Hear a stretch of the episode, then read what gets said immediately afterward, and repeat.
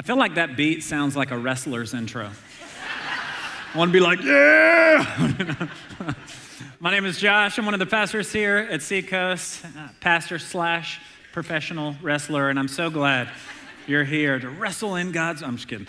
Um, glad you're here this weekend. I want to welcome you if you're joining us online or in a venue, on, off-site campus, wherever you may be.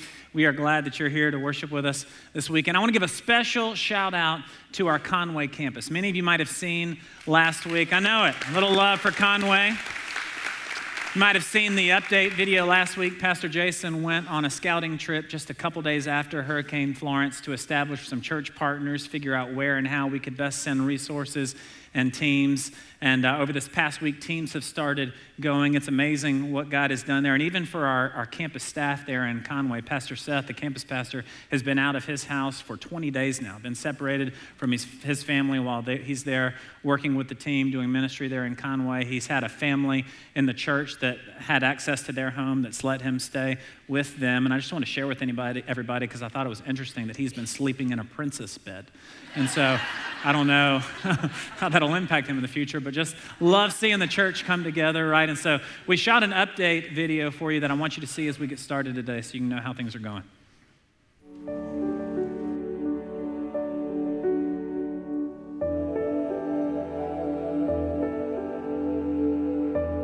Hi, my name's Sam Lesky from Seacoast Church, and we are standing in Conway, South Carolina, which is experiencing flooding at historical levels. Our campus is not too far from where I'm standing, and they've already geared up as a distribution center to help the city. And we'll be sending up a team to Conway to help in any way we can. The team leaves next Friday, October fifth, and will be there through October seventh. If you are interested in joining this relief team or one of the other teams heading up to New Bern in North Carolina, please visit seacoast dot org slash relief. Please continue to pray for the Conway area and our campus staff. There have been a lot of people affected by the flooding. We're going to continue to send aid and teams until this project is completed. Thanks for making a difference. We're going to do whatever it takes. I love that attitude. We're going to do whatever it takes. And more than that, I love being a part of a church that really means it. It's been amazing to see over the last week the number of folks that have driven up on their own, that have checked out that website, seacoast dot org slash relief, to sign up to be a part of a team going or sending resources. So I'd encourage you, go to that website and check that out. Another way that you can get involved financially, we've tried to make that easy for you, is to text relief twenty with a space there in between them, relief twenty to three twenty, three twenty, and that would be to make a twenty dollar gift. I did some calculations. If every uh, other, so half of the adults in attendance this weekend across all of our campuses were to give twenty bucks, we'd be able to make a gift of one hundred twenty thousand dollars, and one hundred percent of those funds are going to help families in need. I brought a couple pictures just to show you. Our Conway campus had been turned into a distribution center. Last Thursday, when they opened, in one day, they served over four hundred families, to give you an idea of just the need in Conway right now. I just heard a story yesterday of a woman that messaged us online saying that she had been evacuated from her home and had gotten temporary housing in an apartment, uh, but she didn't know the address. She just told our team uh, through the email the name of the apartment building, but said that she was out of diapers and baby food. And so our team went to that apartment complex and knocked door to door to try to find this woman that messaged us for help, and they found her. They gave her diapers, baby food. Isn't that amazing? And so she messaged us again last night just to say, I've been crying on and off throughout the night. I can't express to you how much it means to me as a mom who's out of diapers to have someone get through the water, make it to my apartment, and go door to door. So we are actively getting to be the hands and feet of Jesus, and man, it makes me proud to call uh, Seacoast home. So I'd encourage you, pray through how God might be inviting you to get involved, either going on a trip, giving financially, but let's continue to be the hands and feet of Jesus and uh, bring about some healing and restoring to uh, Conway. So let's take just a minute and pray for them and pray for our time together, and uh, we'll get started. God, we thank you so much that you draw close to the brokenhearted, that you save those who are crushed in spirit. And we know that all uh, too often in these times, God, that you use us, our willingness to go and serve and give, to actively be your hands and feet. So I pray for Pastor Seth and the Conway team. I pray for every member of our church who's gone on a short-term trip or up for a day. to serve or give. And we just pray that Scripture would hold true, that he who refreshes others will themselves be refreshed. God, I pray that you would energize and refresh them in ways that they couldn't on their own, supernaturally, that you would empower them, and that those that might be close to their campus but far from God in Conway would experience your personal, incredible love for them through a case of water or a box of diapers or groceries, whatever it may be. God, would you show up and do incredible things there? I pray for our time together today. God, may your word not return void. Would you accomplish something great in each of our lives? In Jesus' name, amen. Well, hey, a little over five years ago, Katie and I moved in to a new house. We had uh, been living in a townhome, and we had five kids, and our newborn had spent about the first year of his life sleeping in a pack and play in the downstairs bathroom. And so before he realized that he was sleeping in a bathroom, we figured it might be a good time to look for a little bit bigger house, you know? And so we started looking, but man, you know, home prices in Mount Pleasant are just kind of crazy, right? And so it was really hard for us to find something in our range that didn't have wheels on the bottom. You know what I'm saying? And so we were looking, looking, and finally one day I found this house, and it had been abandoned for a couple of years. It had been handed over to Charleston County for surveillance, had padlocks on the doors. In fact, the first time that we went to look at it, uh, the police rolled up, and our realtor had to show her license to show like, oh, this is for real. He's thinking about buying this place. And so as we walked up on the porch, squatters had been living in the home. And so it, they had been kicked out. Charleston County was surveilling it. It was almost like they had let the kids have range of the house, almost as a blank canvas to color or paint or use markers or crayons, however they saw fit. And so as we walked up on the back porch, the wood was rotten, and it just kind of gave you the impression that the whole house was going to be this way. And when we opened up the door, it kind of had that musty funk of a middle school boy, you know what I'm talking about, just smacked you in the face like, mm. So from the time we walked in the house, Katie was like, mm, I don't, I don't think this is it.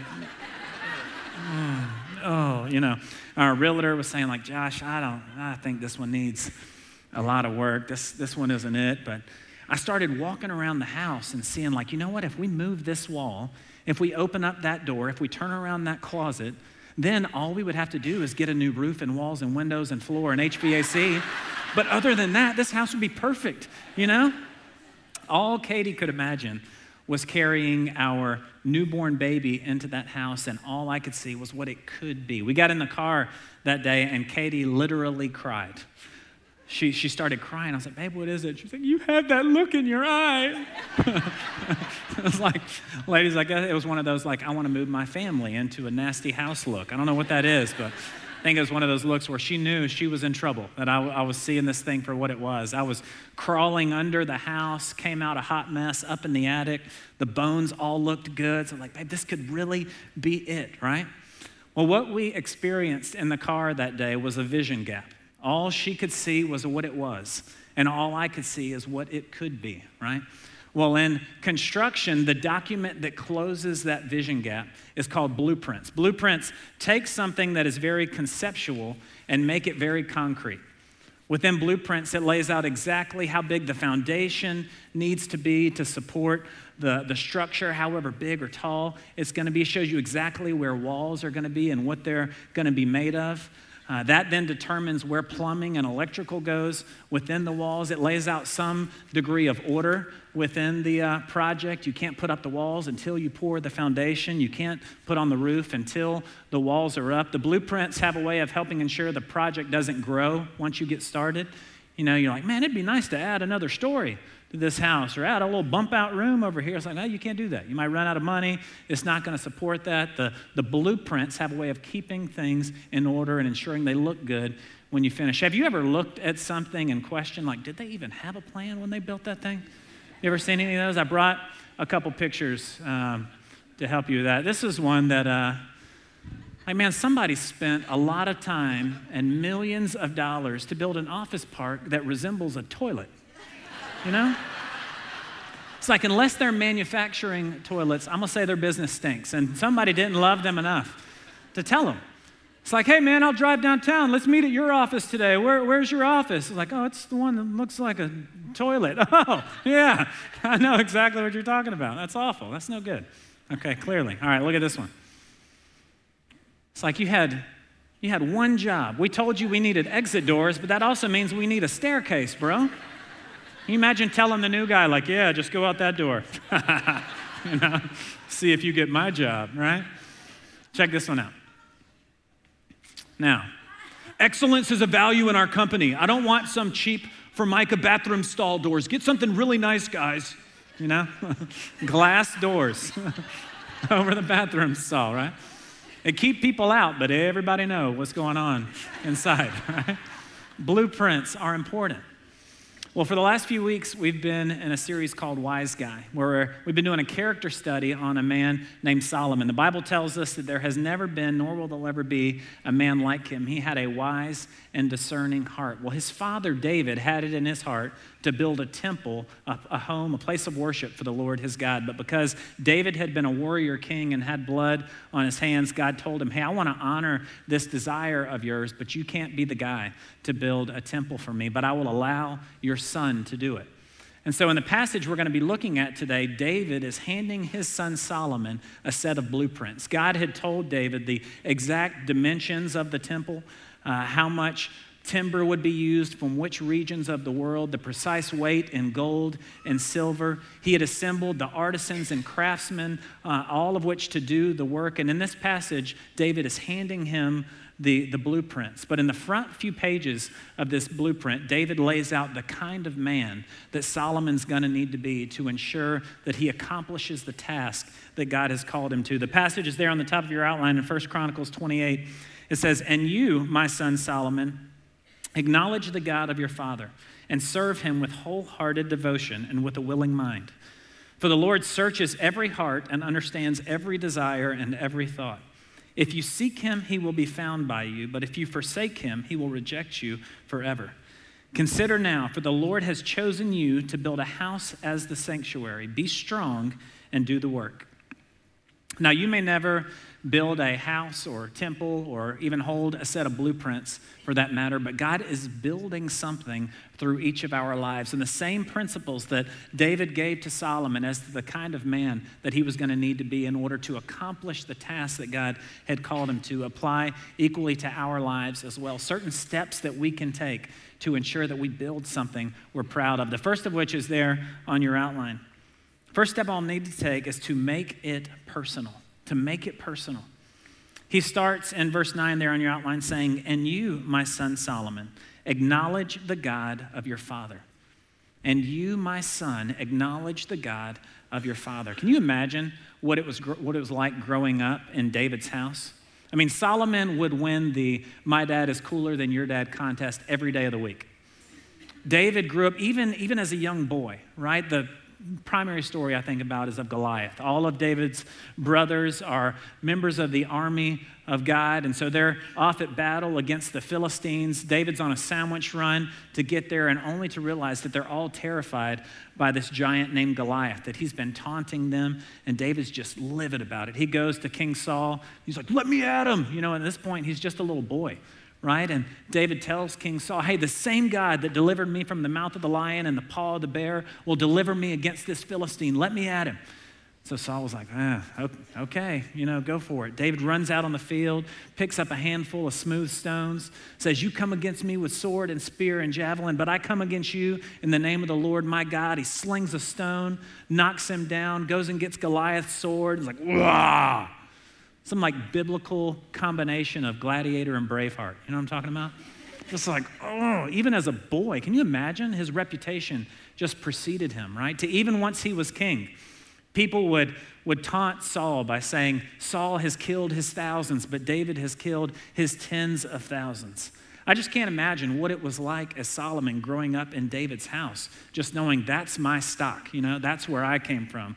This manly, awesome man. Well, what David was telling Solomon now was that, buddy, my stories can no longer be your stories. I see him pressing in to say, hey, I want you to remember those. I want them to encourage you, and I want them to build your faith. But more importantly, I want you to know how I did those things. See, even as a boy, David said, "The same God who delivered me from the lion and the bear." He knew it wasn't his power. He knew it was God's. And he was saying, hey, if you're going to do the thing that God has called you to, directionally, this thing starts up with your relationship with him. You're not going to be able to do this in your own strength. You've got to cultivate a relationship in some private places if you're going to be able to give yourself to the public places God has called you to. It's at that point I see David pulling out his journal, right? And reading some to him of his pursuit and hunger for God. I see him reading what we know today as Psalm sixty-three. While David is in the desert of Judah, he says, "You, God, are my God. Earnestly I seek you. I thirst for you. My whole being longs for you in a dry and parched land where there is no water. I have seen you in the sanctuary and beheld your power and your glory. Because your love is better than life, my lips will glorify you. I will praise you as long as I live, and in your name I will lift up my hands. I will be fully satisfied as with the richest foods. With singing lips, my mouth will praise you. On my bed I remember you. I think of you through the watches of the night, because you are my help. I sing in the shadow of your wings. I cling to you on and on and on." You just see this hunger for God in David. Him crying out to God that at that time nobody knew about but David and God. And here David is telling Solomon, buddy, if you're gonna do what God has called you to do, it's gotta start with being the man that God has called you to be. And you're only gonna step into that as you cultivate a hunger for him. You've gotta make it personal. Acknowledge the God of your father. Some translations actually say, intimately know the God of your ancestors. Intimately know. How many of you know there's a big difference between knowing someone and knowing about someone? When Katie and I were in college, first time I went to her apartment, she had a poster in her living room of Matthew McConaughey. And just as a timeout, uh, I don't even know where you get posters of famous people. Like Spencer's is long closed. You can't go there. Walmart, maybe. Either way, once you're in college, ladies, you got to put those fifth grade games aside. You know what I'm saying? This is wifey testing grounds. And in my home, if this thing goes where I hope it goes, we ain't gonna have no posters and no other dudes in our living room. If you want a poster of a hot guy, go get your camera and I'll help you out. But I said, Matthew McConaughey, we gotta take that thing down, you know? It's like at the time he was on the set for How to Lose a Guy in ten days. I was like, babe, I'm gonna tell you how to lose a guy in ten days. You keep that thing up. I'm gonna be moving on, right? Well, all too often in church, that can be our posture with God. Man, I grew up coming to church every weekend. I could tell you so many of the stories, even that story of David and Goliath. Something about these epic stories of faith touch our hearts, and they're inspiring. I can have passion even talking about them, but there were so many years of church attendance and learning and knowledge where I knew all about God, but I didn't know God. And that's what he's telling him here, Solomon. It is important that you intimately know the God of your ancestors, that you acknowledge the God of your fathers. What would it look like for you today to make it personal? You know, for some of you, as you look back over your story, you can acknowledge the God of your ancestors. You might be the first man or woman, boy or girl, here to show up at a church and take a step towards God in the lineage of your family, right? You're rewriting your family's story to be a people of, of faith in God. And for some of you today, maybe your first step is to make it personal, right? To say, if I'm honest about my walk with God, it feels or looks a lot more like religion and routine and requirements than it does a relationship.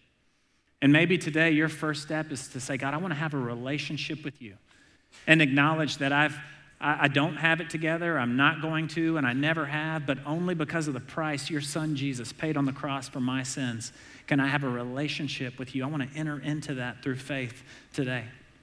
All throughout Scripture, when people were confronted with God's incredible love for them in Christ, the response was, what do we do? And the answer was to repent and be baptized, to turn from our sin and be identified with Christ through baptism, through his death and resurrection. A lot of our campuses had baptism last week. The Mount Pleasant campus is going to be having it next week, but whatever the case, I promise, you let your pastor know that you've made that decision and you want to be baptized.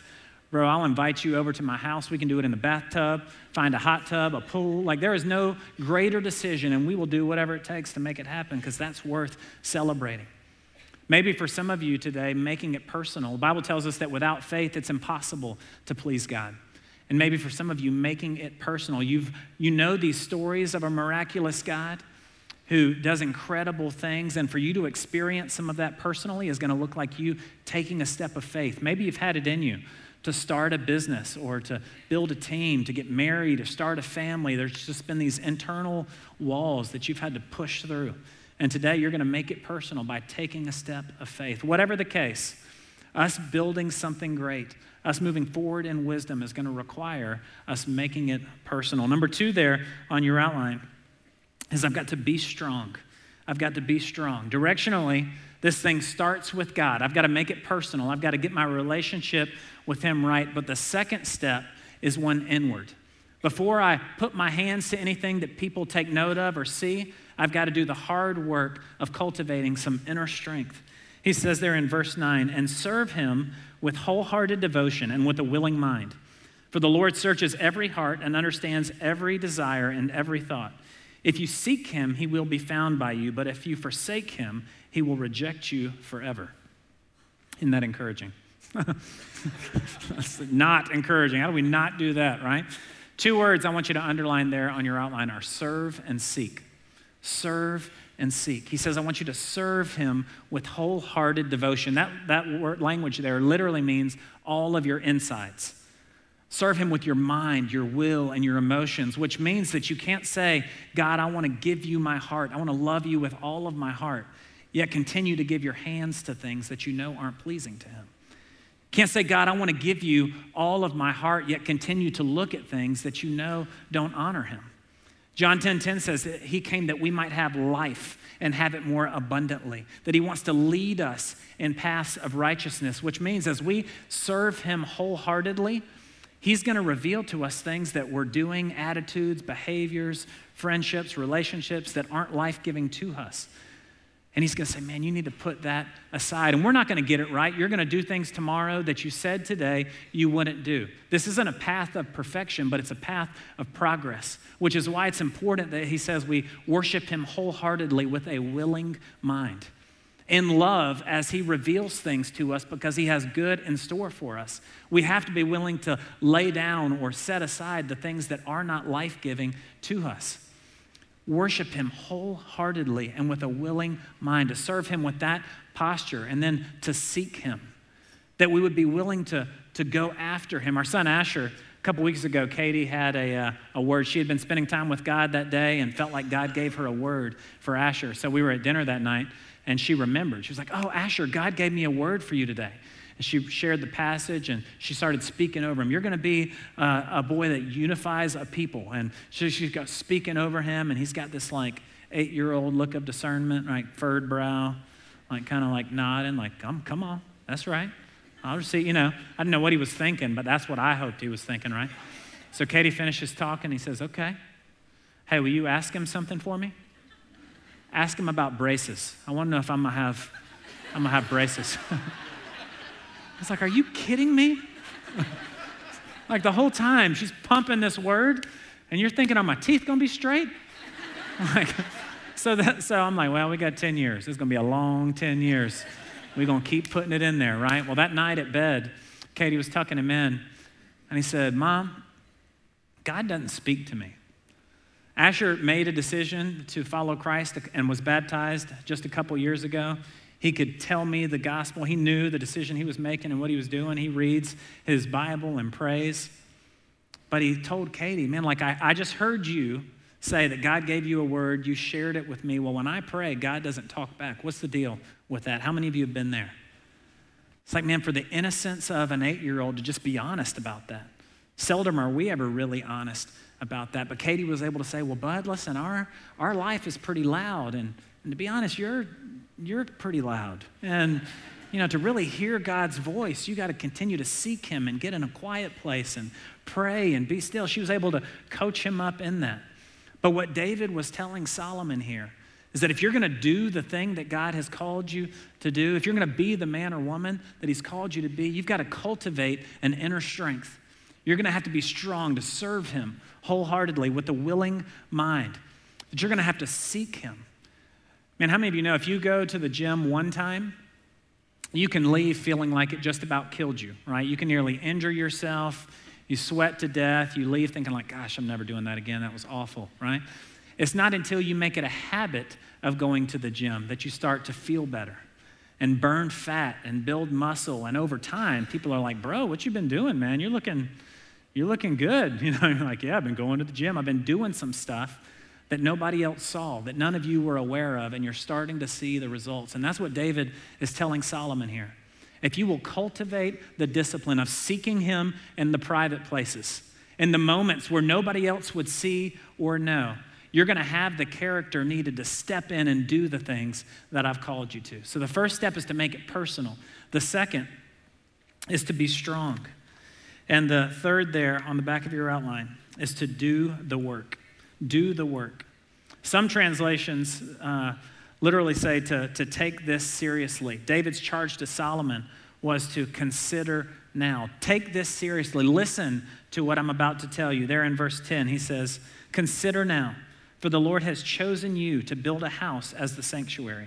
Be strong and do the work. Be strong and do the work. That language there for be strong literally means to be bound to, to, signif- to signify adhesion, two things coming, to, coming together, to be glued to, to be committed to. For Solomon, God's call for him was to build a temple, to build this home, this place of worship. How does it land on you to think that God has also called you to build some things, right? That he knit you together in your mother's womb, that he numbered the hairs on your head, and he prepared you to do some things for him, some good works. Ephesians two ten there on your outline says it this way. For we are God's handiwork, created in Christ Jesus to do good works, which God prepared in advance for us to do. He's prepared good works in advance for you to do. And much like David's charge to Solomon, that he's got to be strong, he's got to be bound to, adhere to some of the things God's called him to. So much of our lives is about us becoming the men and women that God's called us to be and us stepping into the opportunities that he created, that we would be bound to him. Man, when we become the men and women he's called to be, when we step up to do the things he's called us to do, we actually advance the kingdom. Right? We get to be a part of the very things that he created us to do. And for Solomon, I think both of these words were important, to be strong and to do the work. Why? For be strong, man, when you start walking a path of purpose, you're gonna face opposition, right? When you start becoming the man or woman, doing the things he's called you to, the enemy is gonna take note of that. If you're not doing anything, you're not gonna face any opposition, right? Because he's not worried about you. But you start walking a path of purpose, and all of a sudden, you start being a source of opposition. I don't know if I've got what it takes. I'm not good at planning. I'm not good at communicating. I don't know what I'll do. I don't have the resources. You can be a source of opposition. It can come from outside of you, right? Discouragement and frustration. But David is telling Solomon, hey, if you're going to do the thing he's called you to, you're going to have to be strong. Then he tells him to do the work. Solomon had the position and the resources to sit on his throne and say, hey, call the contractors, call them in, you know, eating grapes, whatever. He's like, hey guys, we're gonna get this thing going. Dad gave me the plans, we got all the resources, go at it. You know, I'll call you in next week and we'll see how this thing's going, right?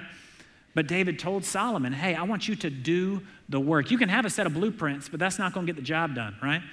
When we moved in to our house, I had a, I had a plan, right? And I told Katie, I was like, babe, I can get this thing done in thirty days, right? And one hundred twenty days later, we were finished, right? Because I had to do some work. I didn't quite calculate how long it was gonna take, but God told uh, David to pass on to Solomon, hey, I want you to do the work. Get your hands dirty, right? And we don't know why. Maybe Solomon was a good manager. He was gonna make sure the temple got finished when it was supposed to be finished. Maybe he was an efficiencies ninja, right? He was gonna eliminate waste. This thing was gonna go smooth. Maybe he was a people person and he was gonna walk the temple job site and he's gonna say, hey, you uh, welders, good job putting those gates together. Man, that gold is blinging, baby. I'm so proud of you. You know, who knows why? Whatever the case, David told him, hey, I want you to be close to the project. God has called you to do it. He's bound you to it. Be strong and do the work. You know, for some of us, the work that God has called us to is gonna be unique to each of us. Maybe God's called you to pour your life out into your kids, to build a family. Maybe God's called you to start a business, to serve a community, to build a team, to make a lot of money and use kingdom resources to advance his kingdom. And you're going to honor him in the workplace. Maybe it's to write a book or to start a ministry. There's going to be a lot of things that are unique to each of us individually, but there's some things that are going to be the same for all of us. You know, God's dream in his heart is that his bride, the local church, would be the hope of the world. So that for those in any of our communities that may be close to our campus but far from God, they could find life through the local church. In times of disaster, like in Conway and up the coast right now, that the men and women he's positioned to be his hands and feet could step up to serve and care for other people.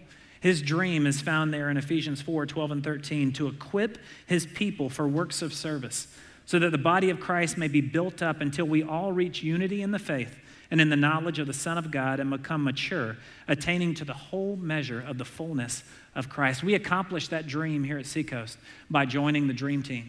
And maybe for some of you, whatever campus you might be at, you've been here for a while, you used to serve, and then you went on to lead a small group.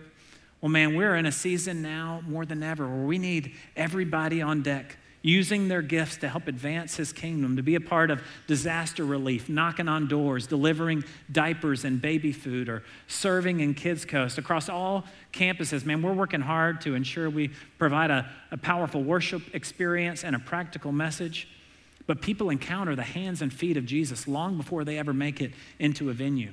As we park cars and greet them and care for and pour into their kids to communicate, we see you, we ma- you matter to us. We want to love and care for you. Maybe your next step today in doing the work is to fill out a Connect card and say, hey, I want to get some more information on what it would look like for me to serve, to partner with the local church of fulfilling God's dream.